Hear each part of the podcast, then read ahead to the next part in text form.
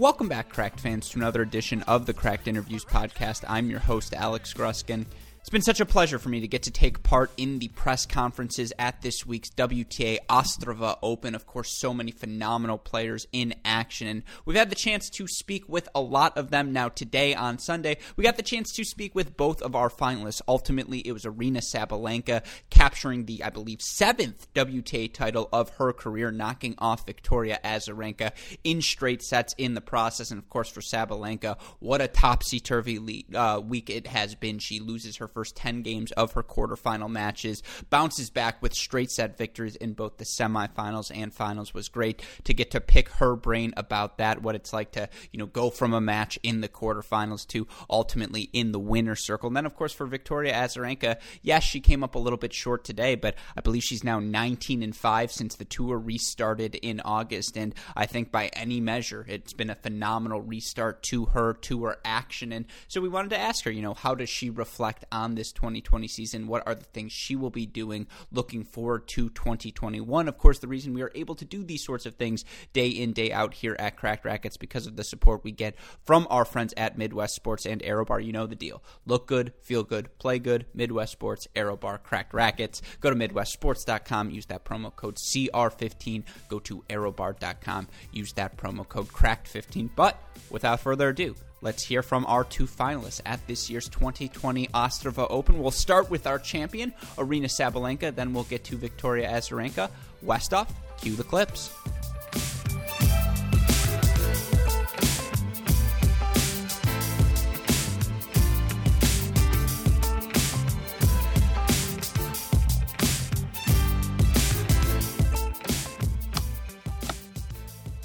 Awesome. Can you hear me? Yeah. Yep. Hello. You can hear me? Cool. Thank you. Well, congratulations on the victory, Aryna. Thank you. This is something we've talked about already this week, but for you after that quarterfinal match to have something like that where clearly things aren't going your way and to be able to turn it around, uh, has that stuck with you throughout the weekend? Has it felt like, you know, you're playing on borrowed time almost so you can play a little bit more freely? Yeah, like I said after the match, uh, after these kind of matches you feel like going on the next match you feel like oh it's no pressure. It's it's uh, you just start playing and you can play um, more free um, and you know that you can uh, come back no matter what. So yeah those kind of matches help you to be more uh, i would say like consistent in the game and um, more focused and like you're starting playing from the beginning because you don't want to have this um, this situation again happens. So yeah. Mm-hmm. And for you this week, obviously we've changed surfaces so many times. We're indoor hard court this week. Do you do you feel like this is a surface that suits your game particularly well? It certainly seemed to this championship weekend. uh, well, yeah, it's it's slower con- court than it's usually. Um, so, but I felt really well and. Um, it's all about my movement and if physically i'm ready uh, to play long rallies then it doesn't matter on which surface i'm gonna play. Uh, this week i um, i was ready for it and um, yeah um, it was so many changes on the surface but i would say i adjust pretty well and i wasn't care about surface actually. I was really happy that we can play and we can uh, we can we, we actually can play tennis. This is more important for me so than surface so yeah Mm-hmm. And my last question for you I believe you are still signed up to play in Linz. And I believe if you hit a certain result, I don't remember if it's quarterfinals, semifinals, but you have a shot at re entering the top 10. Is that something that is at all in your mind, or will you reevaluate your decision, you know, after you rest up a couple of days?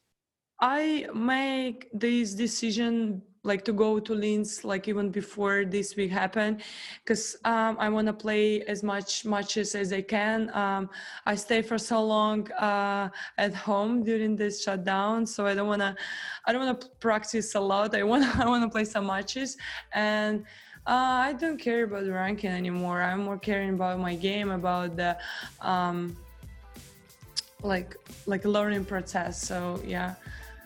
I don't care about the ranking. Yeah. Well, congratulations on a great result this week. Thank you. And thank you for everything, mm-hmm. Catherine.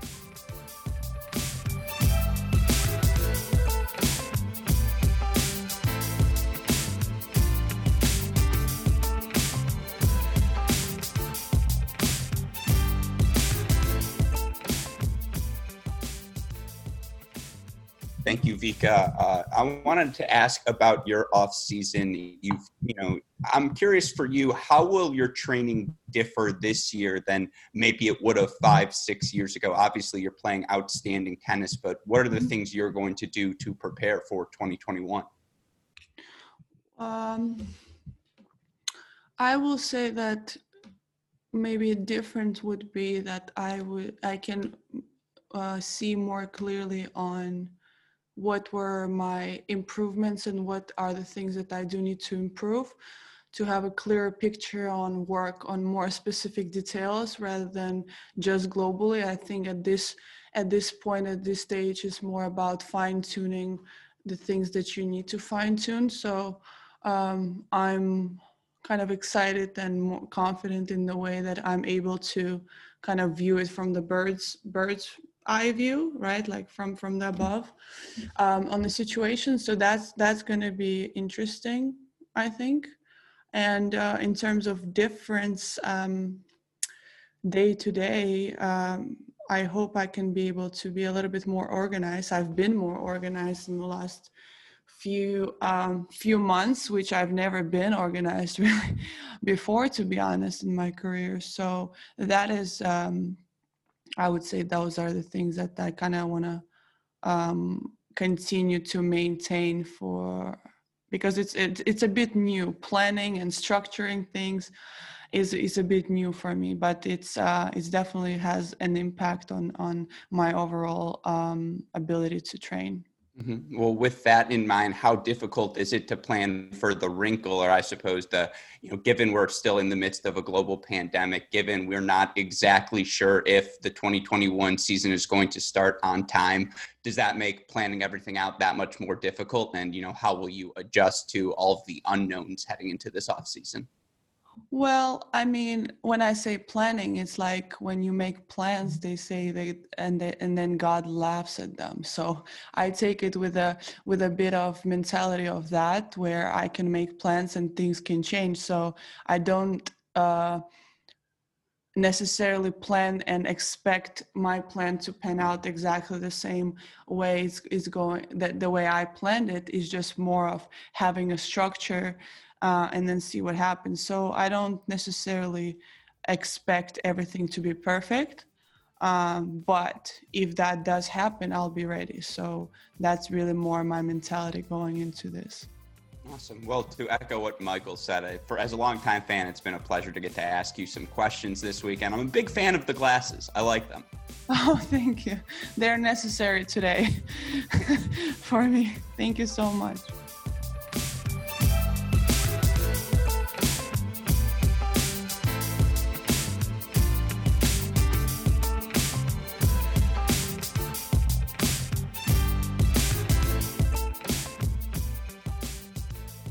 So that'll do it for our coverage on Press Row at the 2020 Ostrava Open. Again, a huge shout out to the entire Ostrava media team. Catherine, who sets up all of the Zoom calls, gets all the information out, facilitates everything. Uh, it's amazing the things they are able to do, and eternally grateful that they were willing to include us here at Cracked Racquets this week. As obviously, we want to try and bring the thoughts of the players directly to you listeners, keep you best informed on everything that's going on throughout the tennis world. Of course, we recap all of the day's matches on our mini break podcast, which you can find wherever you listen to your podcast, by the way. Uh, but of course, it is always great to hear the players' thoughts themselves and to get the chance to do that. Again, that's what we want to do here at Cracked Racquets provide you guys the sort of information you deserve as tennis fans. So, a shout out to everyone in Ostrava for helping to make that happen. Shout out, as always, to our friends at Midwest Sports and Aerobar. Go to MidwestSports.com, use that promo code CR15. Go to Aerobar.com, use that promo code CRACKED15. And shout out, as always, to our super producers, Max Fligner and Daniel Westoff, who have a of an end job to do day in, day out, and never cease to get the job done. Of course, this week's events may be over, but action on the Pro Tour continues week in, week out, day in, day out. We've got a couple more ATP events for us next week. Of course, we will set the scene and talk about the rest of Championship Sunday on Monday's mini break podcast, which again you can find wherever you listen to your shows. But with that in mind, for our friends at Midwest Sports and Aerobar, our super producers Max Fligner, Daniel Westoff, and all of us here at both Cracked Drag Racquets and the Tennis Channel Podcast Network. I'm your host, Alex Gruskin. You've been listening to another edition of the Cracked Interviews Podcast. Stay safe, stay healthy. We'll talk to you soon, everyone. Take care.